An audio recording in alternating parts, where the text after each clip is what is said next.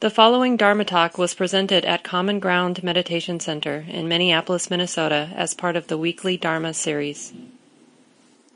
So I'd like to welcome everyone to Common Ground's Sunday night practice group. And my name is Gail Iverson, and I'm filling in for Mark tonight. He's uh, leading a retreat, a Labor Day retreat, with uh, quite a number of the Common Ground community, and he will be back uh, tomorrow.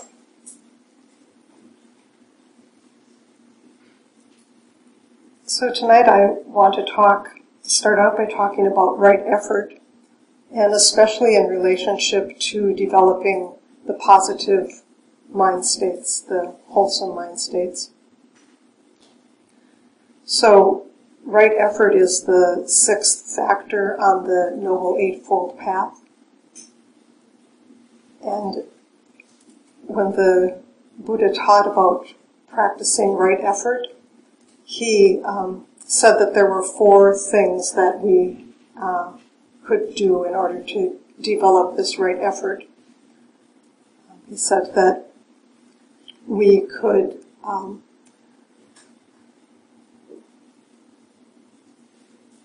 prevent unarisen, unwholesome states from arising we could um, abandon unwholesome states that have arisen. We could arouse wholesome states that had not yet arisen, and we could maintain wholesome states that had arisen. So when we look at the, the first suggestion that was made to um, prevent the arising of unwholesome, unarisen, unwholesome states. Um, what the instruction there was to um, develop strong mindfulness. And when we develop that strength of mindfulness, then we can pay attention to, um, we, we, can notice when there is um, sense contact. And so if we stay with that, then the perception and the thinking doesn't arise, and therefore the unwholesome states don't arise. This is advanced meditation practice. So most of the time, for um, most of us, we would, uh, if we had unwholesome um, states um, have arisen, and so we're practicing to abandon those unwholesome uh, mind states. So, um, again, there were um, several instructions on how we could um, work with, with these unwholesome mind states to abandon them. Um, one of the things that was suggested was that we could um, replace the unwholesome mind state with its opposite wholesome mind state. So, um, for instance, if we were feeling anger or ill will, we could uh, replace that by turning the mind towards uh, loving kindness. Um, if we were experiencing greed, um, we could turn the mind towards uh, generosity. Um, if we were experiencing sleepiness, we could um, turn the mind towards um, imagining, envisioning light, which would um, be the opposite of that kind of dullness and sleepiness.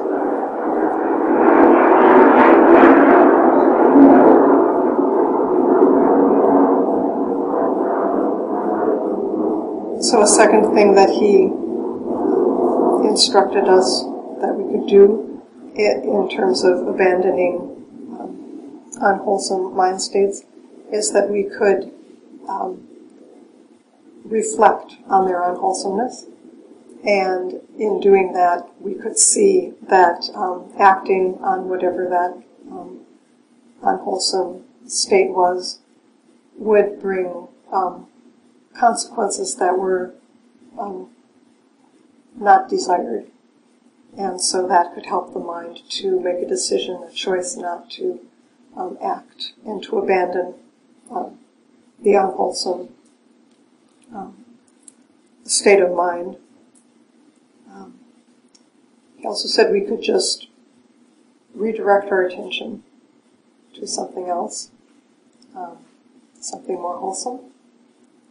Um, we could um, we could also turn our our um, awareness very much towards the unpleasant state that was arising, and we could investigate it. And usually, through that investigation, the thought would um, would fall away uh, when our awareness was really focused on it. Um, and the last thing he said is that if all of these these other four um, strategies do not work, then we could suppress it. But that was always, that was the last resort was to um, to just say no, no, no, no. so, um, but then um, there's also so that's the unwholesome mind states. But he also talked about how we could relate and cultivate the wholesome mind states. So, um, the first thing is to uh, instruction was to arouse um, wholesome mind states that had not yet arisen. So, in order to do that, we could um, focus on a um, wholesome um, activity, um, maybe one of the seven factors of enlightenment, or um, we could focus on the the wholesome states of the um, the Brahma Viharas or the the divine abodes, the instructions on um, how to um, encourage and cultivate wholesome mind states. And then, once the wholesome mind states have arisen, then we would make an effort to continue to, um, for those uh, states to continue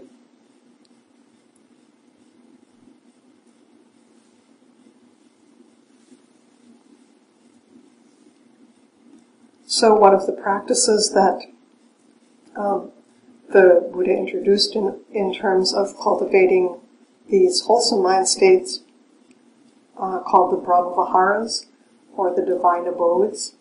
And there are four uh, categories of, of those um, wholesome mind states that we can practice and develop. Um, and they're really quite a lovely um, complement, the four of them practicing each of them can really bring a, a wholesome balance to the mind. So the the first and so the first um, one is called metta or loving kindness, and this is a practice of um, developing friendliness or um, developing uh, a connection with our own goodness, our own good qualities, or with the quality, the good qualities of um, of others, and so with this we are um, we practice sending our good wishes to ourselves or to um, other beings, and we we do it progressively.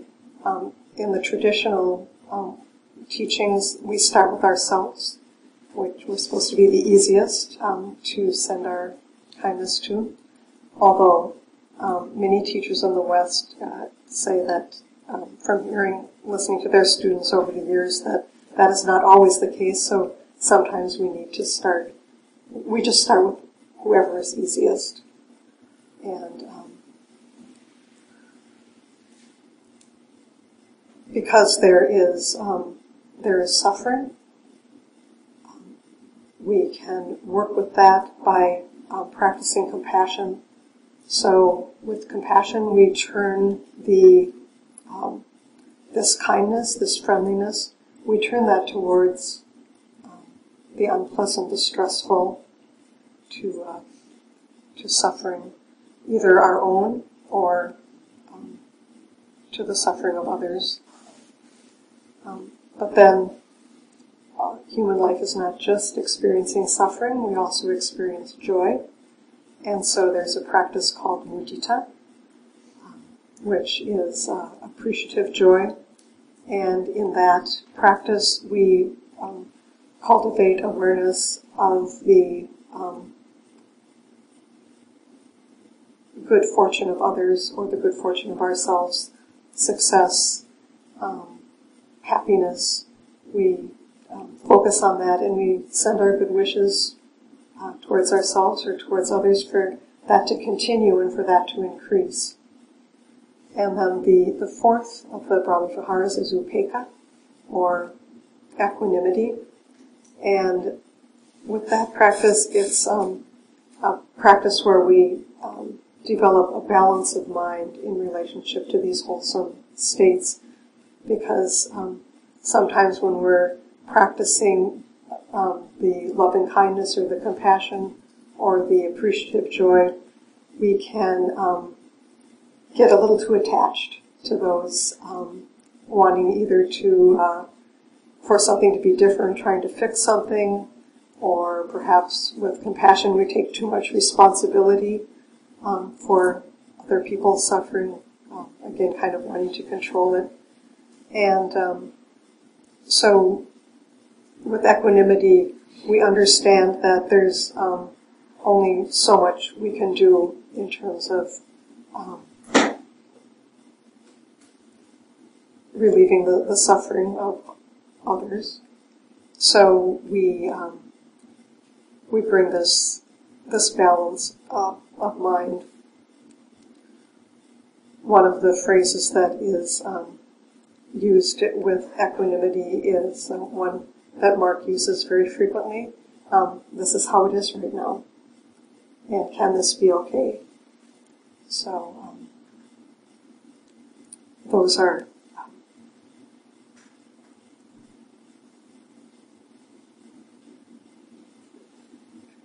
the, um, the package of uh, wholesome mind states. So I want to talk um, tonight a bit about um, one of these mind states, compassion, but I especially want to focus on self-compassion. And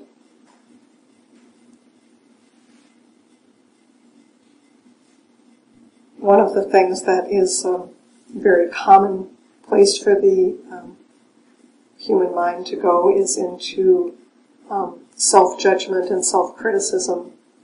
And so practicing self-compassion is a way that we can um, we can counter that habit of the mind, that habit of um, of judging ourselves harshly, criticizing ourselves,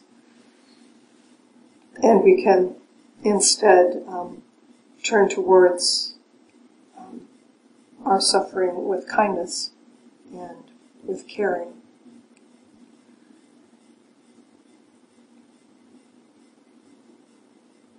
So, one of the things that um, has been discovered in um, by the study of uh, neuroscientists is that um,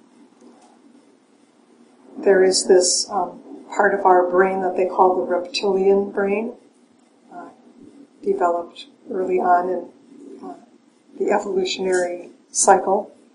And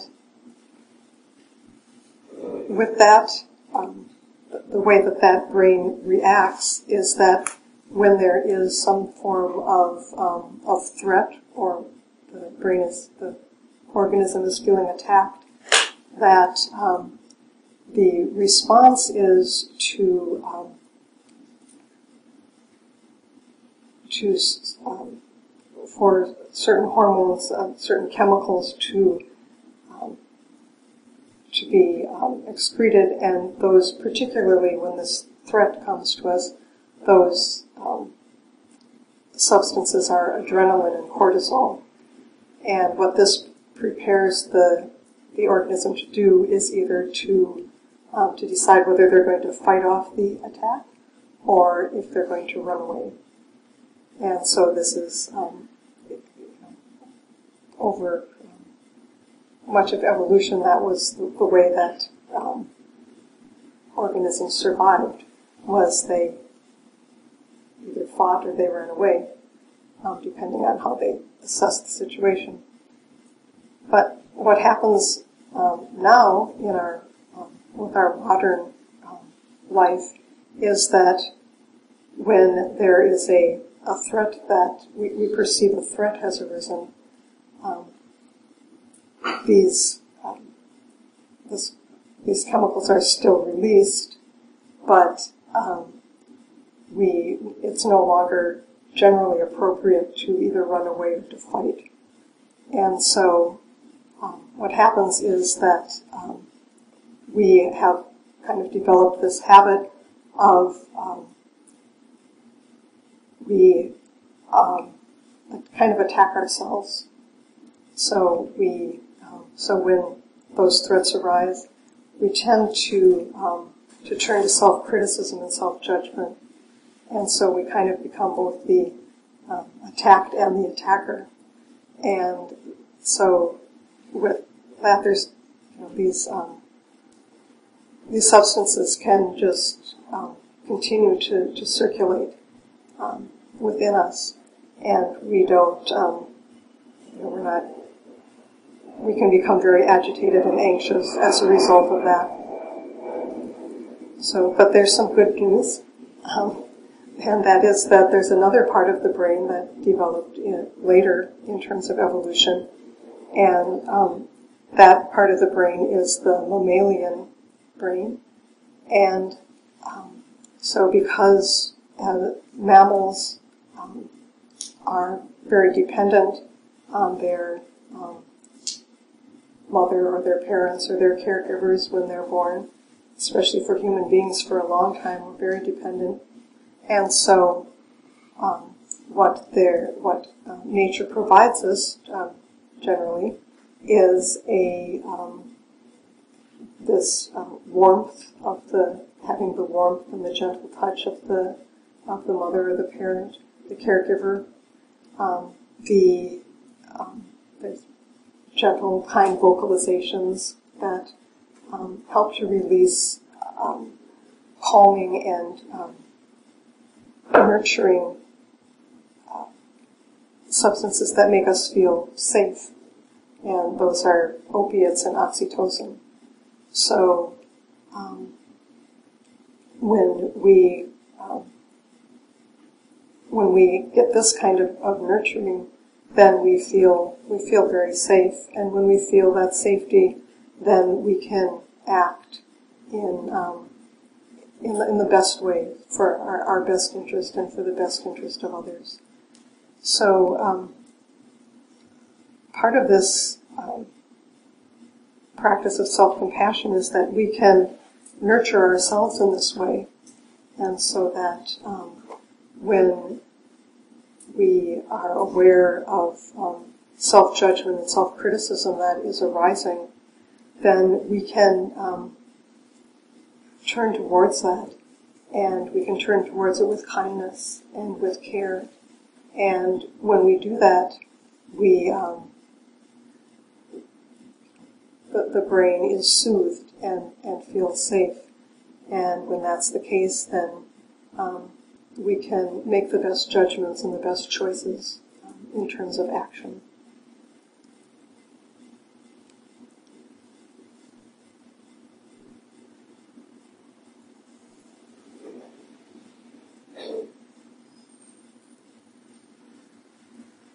So this is a a practice that um, that we can do at any time, any time that um, we feel um, stressed or we feel suffering. A lot of times we sort of develop the habit of we don't um, we kind of even tend to ignore unless the the stress is really um, really gets our attention. We tend to um, to ignore it. Oftentimes, we take it as not um, too uh, not so important or significant.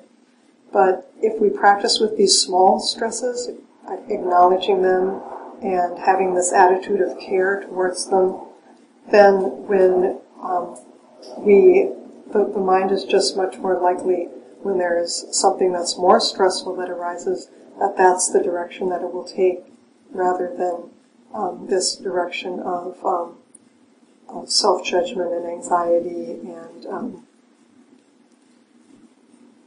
self criticism and agitation.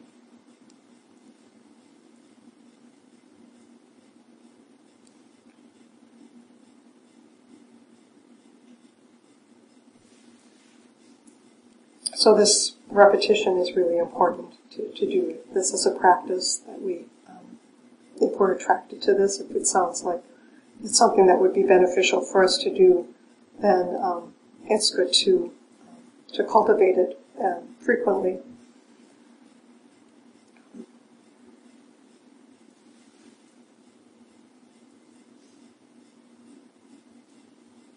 Did a six week retreat last fall and um, at the start of, near the beginning of the retreat, one of the teachers um, said that some people like to find it helpful to do loving kindness practice at the beginning of each sit.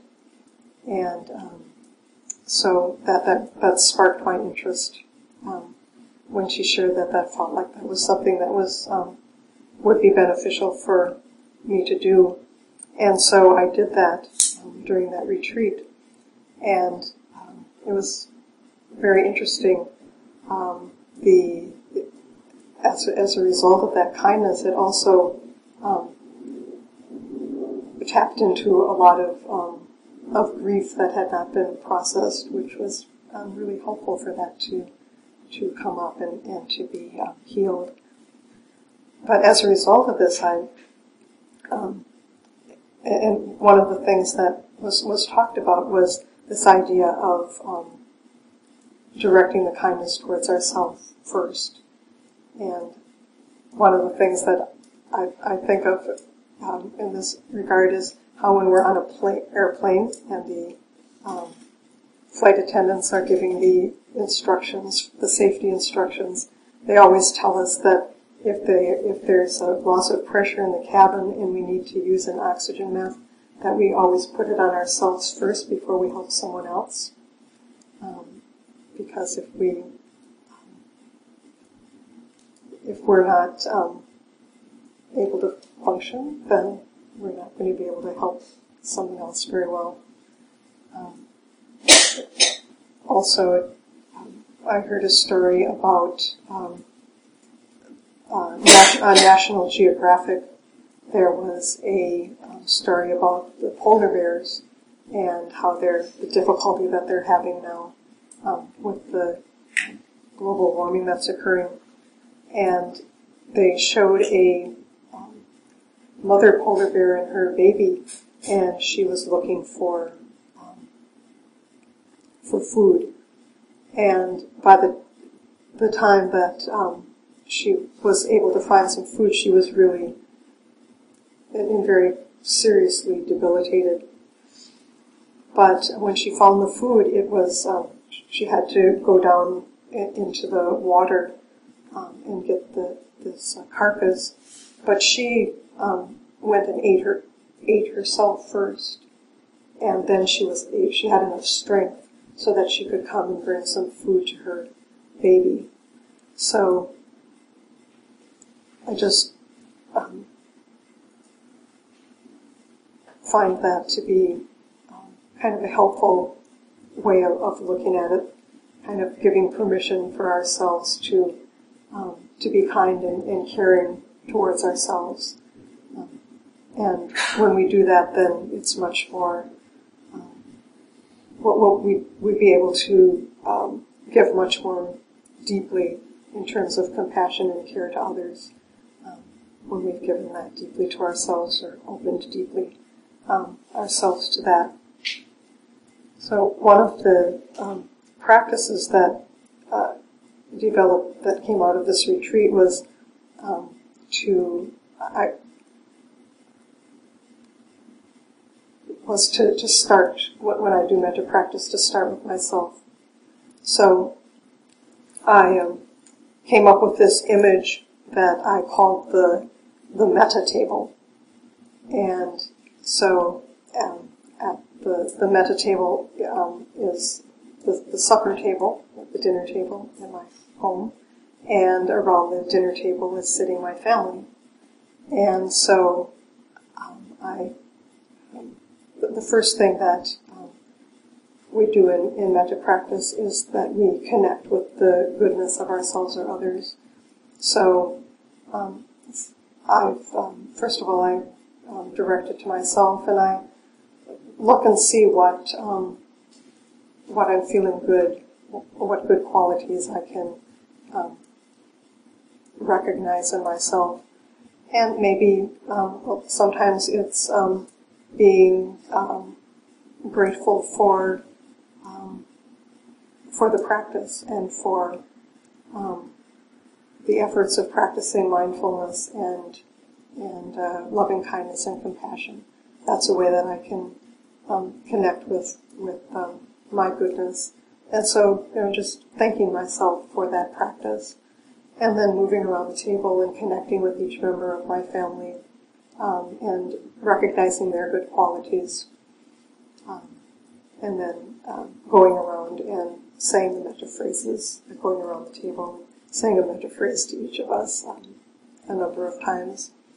And what I found um, helpful about that is that um, sometimes the, the you know, sometimes the mind is kind of confused and disturbed and stressed, and having that um, that image that has been um, repeated over and over again makes it very easy for the mind to, to go towards that. It, it's really ingrained deeply in the mind. So, um, it, it's said that um, one of the, the benefits of, of doing um, the Brahma Viharas is that we develop concentration um, as well as a as a side benefit, and so um, you know this bringing in all of our um, all of our senses. So um, the, the, visualizing, the seeing, um, the uh, we're sending our good wishes towards, and the the speaking of the phrases. So that involves our hearing, and then the, the feelings that are um, generated as a result of that. And sometimes I, I even do I, I you know like use my hand um, to keep track of the metta phrases. So that's another, like, you know, using uh, sensation to um, to uh, keep the mind directed um, towards the the metta practice.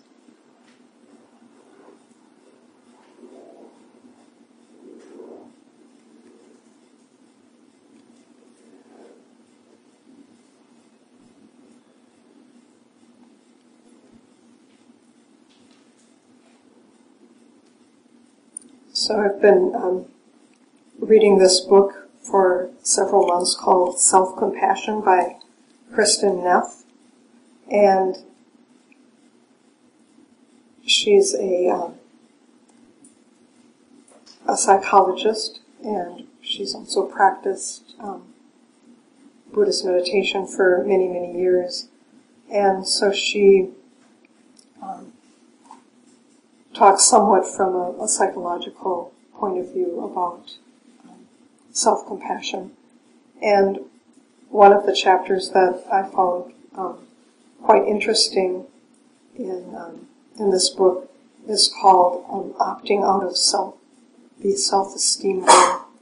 And so, what she says is that um, over the, um, especially the, the last several decades that there has been, in, in Western psychology, there has been this um, great um, movement towards um, the development of self-esteem to um, give help people to develop their self-esteem. And not that there's anything wrong with that, of course. Um, one of the reasons that they were psychologists were so attracted to that is because um, oftentimes people who have um, high self-esteem tend to be um, happier and tend to be more productive, and people who have low self-esteem tend to be um, tend more to have um, anxiety or depression, not as much productivity. But um, as they've um, taught this to, to people over the years, um, it's come to be seen that there are some problems with um, with this approach. Um, so, just to to go back, um, the the way that um, they're defining self-esteem is a um, evaluation of our self-worth. Um, that's the, the general meaning that they're using, and so the way that we um, experience this this self worth, this self esteem, um, the way that we acquire it and and um, maintain it is in a number of ways, but um, some of the ways that uh, she describes in the book are that um, we can um, we tend to value things that we're good at and to devalue things that we're not so good at.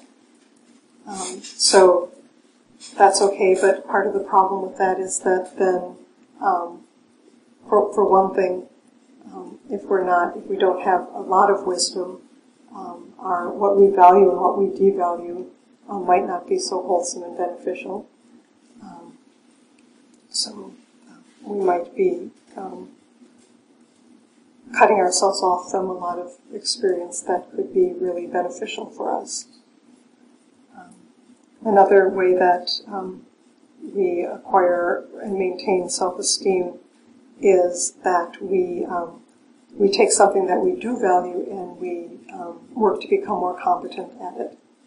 And um, again, if we don't have a lot of wisdom, we might choose something to become competent at, at that's not so helpful or helpful. Um, but also, if we fail at doing that um, with self-esteem, because um, our self-worth is invested in this particular um, activity, we can um, we can be quite deflated and um, unhappy, have difficulty dealing with that. We don't have a, a good way to deal with it um, if it doesn't um, work out. And then the third thing that she says about self-esteem is that we um, oftentimes we we tend to um, get the, the, self-esteem from how other how we perceive that others perceive us, which is not too reliable, um, generally speaking, either. And it's kind of interesting um, usually what we do is we um, we uh, take our perceived um, how how strangers perceive us. We give that more weight than how people who know us and are close to us perceive us because we see that as more objective and more um, so it's more truthful or honest. But um, again, you know, it's kind of based on on uh, perceptions that are um, kind of questionable.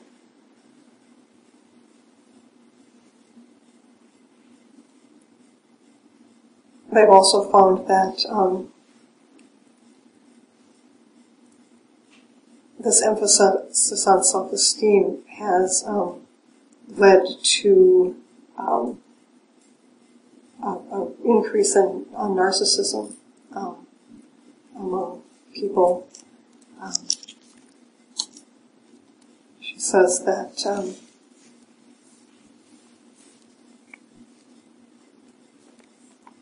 the emphasis on high self-esteem at all costs has led to a worrying trend toward increasing narcissism. Twenge and colleagues exa- examined the scores of more than 15,000 college students who took the narcissistic personality inventory between 1987 and 2006. During the 20-year period, scores went through the roof, with 65% of modern-day students scoring higher in narcissism than previous generations. Not coincidentally, students' average self-esteem levels rose by a greater margin over this time. The authors examined how the emphasis on rising self-esteem in America has led to a real cultural sickness. And this is a quote from their book. Understanding the narcissism epidemic is important because its long-term consequences are destructive to society. American culture's focus on self-admiration has caused a flight from reality to the land of grandiose fantasy. We have phony rich people with interest-only mortgages and piles of debts, phony beauty with plastic surgery and cosmetic procedures, phony athletes with performance-enhancing drugs, phony celebrities via TV, reality TV and YouTube, phony genius students with great inflation, a phony national economy with 12 trillion, with 11 trillion dollars of government debt. All this fantasy might feel good, but unfortunately, reality always wins. The mortgage meltdown and the resulting financial crisis are just one demonstration of how inflated desires eventually crash to earth. So, now there is a um, more of a surge towards um, the encouraging the development of self-esteem to the encouragement of the development of self-compassion. And the um, there's one really big advantage to um, to developing self-compassion in terms of um, of our relationship to others, because um, with with self-compassion, we instead of trying to develop our self-worth, um, trying to um, enhance it, we um, intrinsically accept our value as human beings, that as human beings um, we are worthwhile. And um, so we, and we also um, acknowledge that we are imperfect and that um, and, and that that's okay. That's just the reality of, of human life. And so, with self-esteem, it, it's kind of um, that the outlook is that when something doesn't work out, that this is an abnormality. This is something that's a mistake, and so we can't really relate to um, you know, to it just as a normal part of, of human life. But when we um, when we develop this self compassion, then we can um, we see that it's not just us who is um, has these imperfections, but that all human beings we share that with all human beings. So instead of um, this separateness and this um, desire to be above average and to be better than um, others. We are um, we understand our connectedness to to everyone, and we um, so out of that we you know we are able to be um, if there's something that needs our attention, if there's some suffering that comes up, we can um, we can relate to it um, in a in a much more wholehearted way.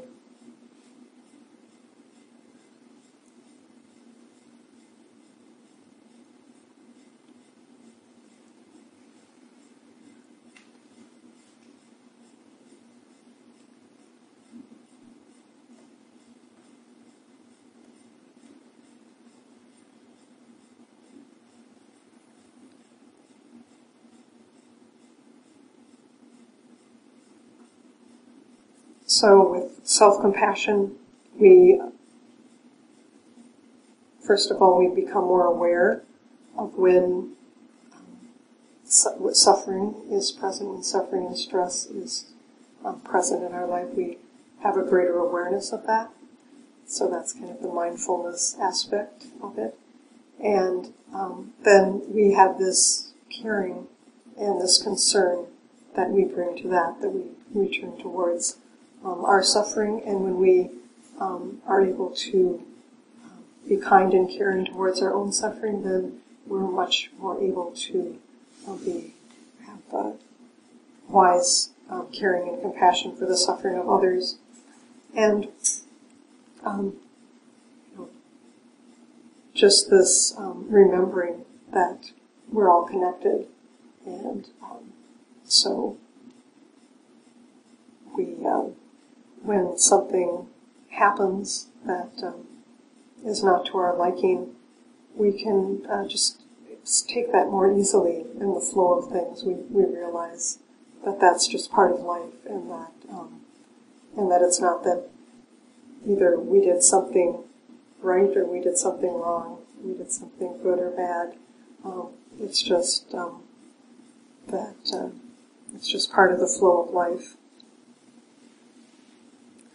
So I wanted to close um, by reading a, a story about compassion. And so this is um, called the, the Cow That Cried. And it's a story by Ajahn Brahm. Says, I arrived early to lead my meditation class in a low security prison. A person who I had never seen before was waiting to speak to me. He was a giant of a man with bushy hair and beard and tattooed arms. The scars on his face told me he'd been in many a violent fight. He looked so fearsome that I wondered why he was coming to learn meditation. He wasn't the type. I was wrong, of course. He told me that something had happened a few days before that had spooked the hell out of him. As he started speaking, I picked up his thick Ulster accent. To give me some background, he told me that he had grown up in the violent streets of Belfast. His first stabbing was when he was seven years old. The school bully had demanded the money he had for lunch and he said no. The older boy took out a long knife and asked for the money a second time. He thought the bully was bluffing. He said no again. The bully never asked a third time. He plunged the knife into the seven-year-old arm seven-year-old's arm, drew it out, and walked away. He told me that he ran in shock from the schoolyard with blood streaming down his arm to his father's house close by. His unemployed father took one look at the wound, led his son to the kitchen, but not to dress the wound. The father opened a drawer, took out a big kitchen knife, gave it to his son, and ordered him to go back to school and stab the boy back. That was how he'd been brought up. If he hadn't grown so big and strong, he wouldn't have been, he would have been long dead. The jail was a prison farm where short-term prisoners or long-term prisoners close to, relief, to release could be prepared for life outside. Some learning a trade in the farm industry. Furthermore, the produce from the prison farm would supply all the prisons around Perth with inexpensive food, keeping down the costs.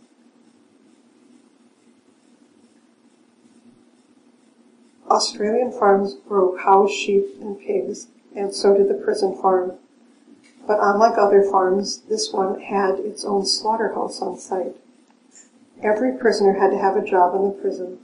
I was informed by many of the inmates that the most sought after jobs were in the slaughterhouse. These jobs were especially popular with violent offenders. And the most sought after job of all, which you had to fight for, was the job of the slaughterer himself. The giant fearsome Irishman was the slaughterer. He described the slaughterhouse to me. Strong, stainless steel railings wide at the opening, narrowed down to a single channel inside the building, just wide enough for one animal to pass through at a time. Next to the narrow channel raised on a platform, he would stand with the electric gun. Cows, pigs, or sheep would be forced down the stainless steel funnel using dogs and cattle prods. He said they would always scream, each in its own way, to try to escape. They could smell death, hear it, and feel it. When an animal was alongside the platform, he would be writhing and wriggling and moaning.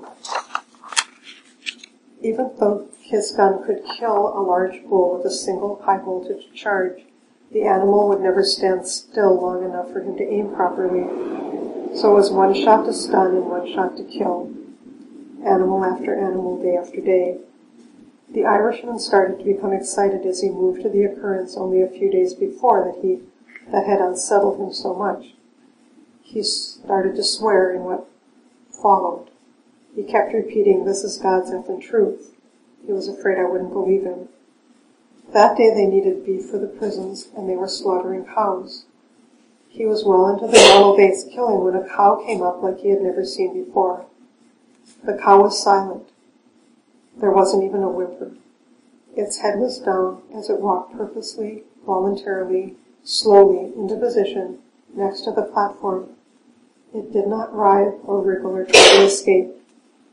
Once in position, the cow lifted her head and start, stared at the executioner, absolutely still. The Irishman hadn't seen anything even close to this before. His mind went numb. He couldn't lift his gun. He couldn't take his eyes away from the eyes of the cow. The cow was looking right inside of him. He slipped into timeless space. He couldn't tell me how long it took, but as the cow held him in eye contact, he noticed something that shook him even more. Cows have very big eyes. He saw in the left eye of the cow above the lower eyelid water began to gather. The amount of water grew and grew until it was too much for the eyelid to hold and began to tri- trickle slowly down the cheek, forming a glistening line of tears. Long closed doors were opening slowly in his heart. As he looked in disbelief, he saw the right eye of the cow above the lower lid, more water gathering, growing by moment, moment by moment, until it too was running down the cheek. And the man broke down. The cow was crying. He told me that he threw down his gun, swore to the full extent of his considerable capacity to the prison officers that they could do whatever they liked to him, but that cow ain't dying. He ended by telling me that he was now a vegetarian. The story was true. Other inmates confirmed it for me. The cow that cried taught one of the most violent of men what it means to care.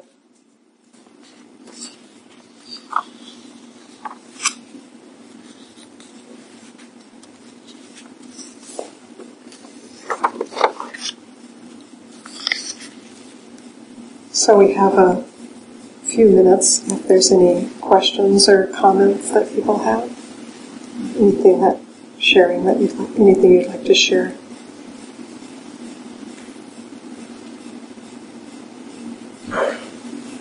I guess I kind of have a counterpoint or a question uh, about something you talked about earlier. Um, you kind of talked about the states and how to, how to deal with those when those arise. Um, and I've come across something that's kind of made me think of them in a little bit different way. Um, that's especially when it comes to like emotions. Like I sometimes I have like this crazy anger, which as I like meditate more, it's just become really amusing, but it's still like really real. I know having two really strong reactions. Um, and rather than like viewing anger as like this needs to get right over to whatever, just like as kind of a sign really something to work with, you know. Um, uh, just listening to what my emotions are saying. And a lot of times anger, like it's like, okay, boundaries need to be made as or something, you know, with someone. You know, it's not necessarily like, okay, I just need to, uh, it's more like, okay, some action can be taken, and that usually involves stepping back from it skillfully. But sometimes just doing stuff. I live with seven dudes. Um, so that stuff happens when that we with a lot of people. Um, but sometimes acting out um, and letting them know I'm angry rather than being like, oh, I shouldn't be angry. Like, I shouldn't be this absurdly like angry over really inane things. I shouldn't be this into it. But just letting them know that you match my energy for one second try to match yours. I'm not. I feel like a schmuck. I'm not articulating this very well because I'm kind of nervous. But, yeah, just trying to view it in a different way. Where if I'm angry, it's not. I'm, this is bad. It's what. What is that telling me? I'm just trying to pay attention to it and see where the and drop the narratives. What this person did this on this. They did this. This. They have a history of this. Through this type of person. Oh, this person always does this Yeah, thank, well, thank you. No, I think you articulated it extremely well, and um, and that sounds very wholesome. The, the way that you're um, that you're approaching it, because it, it is in all of these things like the um, the only time that we well so these things are are skillful means and so we just we can we choose in each situation what is appropriate in that situation so in the situation that you described you're turning towards it and you're opening up to it you're experiencing it you're investigating it and then you're um, sounds like you're choosing to act on it with wisdom. And so that's, good. And thank you, because I think that it can be a real point of confusion, like when do we when do we turn towards and open up? If we can, that's an excellent way to, to do it. If it's too overwhelming and too much in grip, then probably has too much of a grip on us, then probably one of the other ways is is a skillful way to work with it. Thank you. Other comments or questions? We have a few more minutes. I'm done.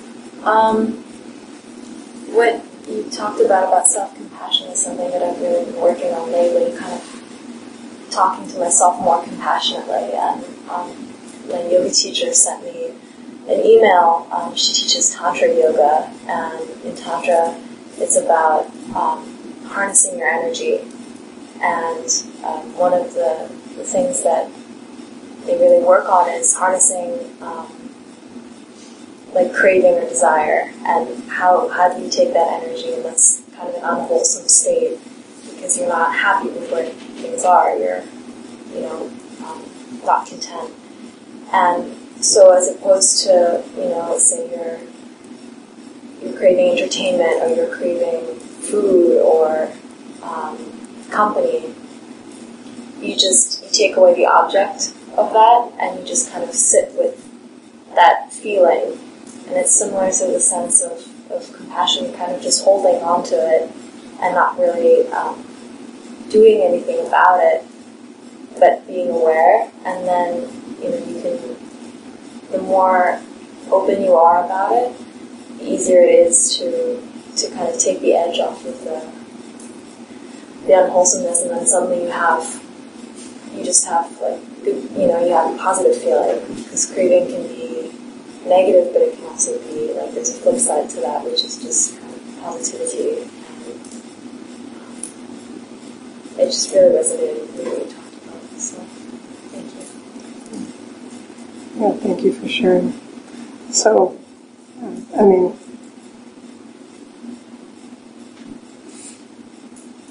it's it really is in in um, our response to what's coming up, where the the wholesomeness or unwholesomeness comes in, and um, it those um, those things are just energy, and they're not positive or negative. I mean, it's it's what what the spin that we put on them that um, that makes them so, and then how we act. Um, thank you. This talk, like all programs at Common Ground, is offered freely in the spirit of generosity. To learn more about Common Ground and its programs, or if you would like to donate, please visit our website www.commongroundmeditation.org. Thank you for listening. To learn how you can support the teachers and Dharma Seed, please visit dharmaseed.org slash donate.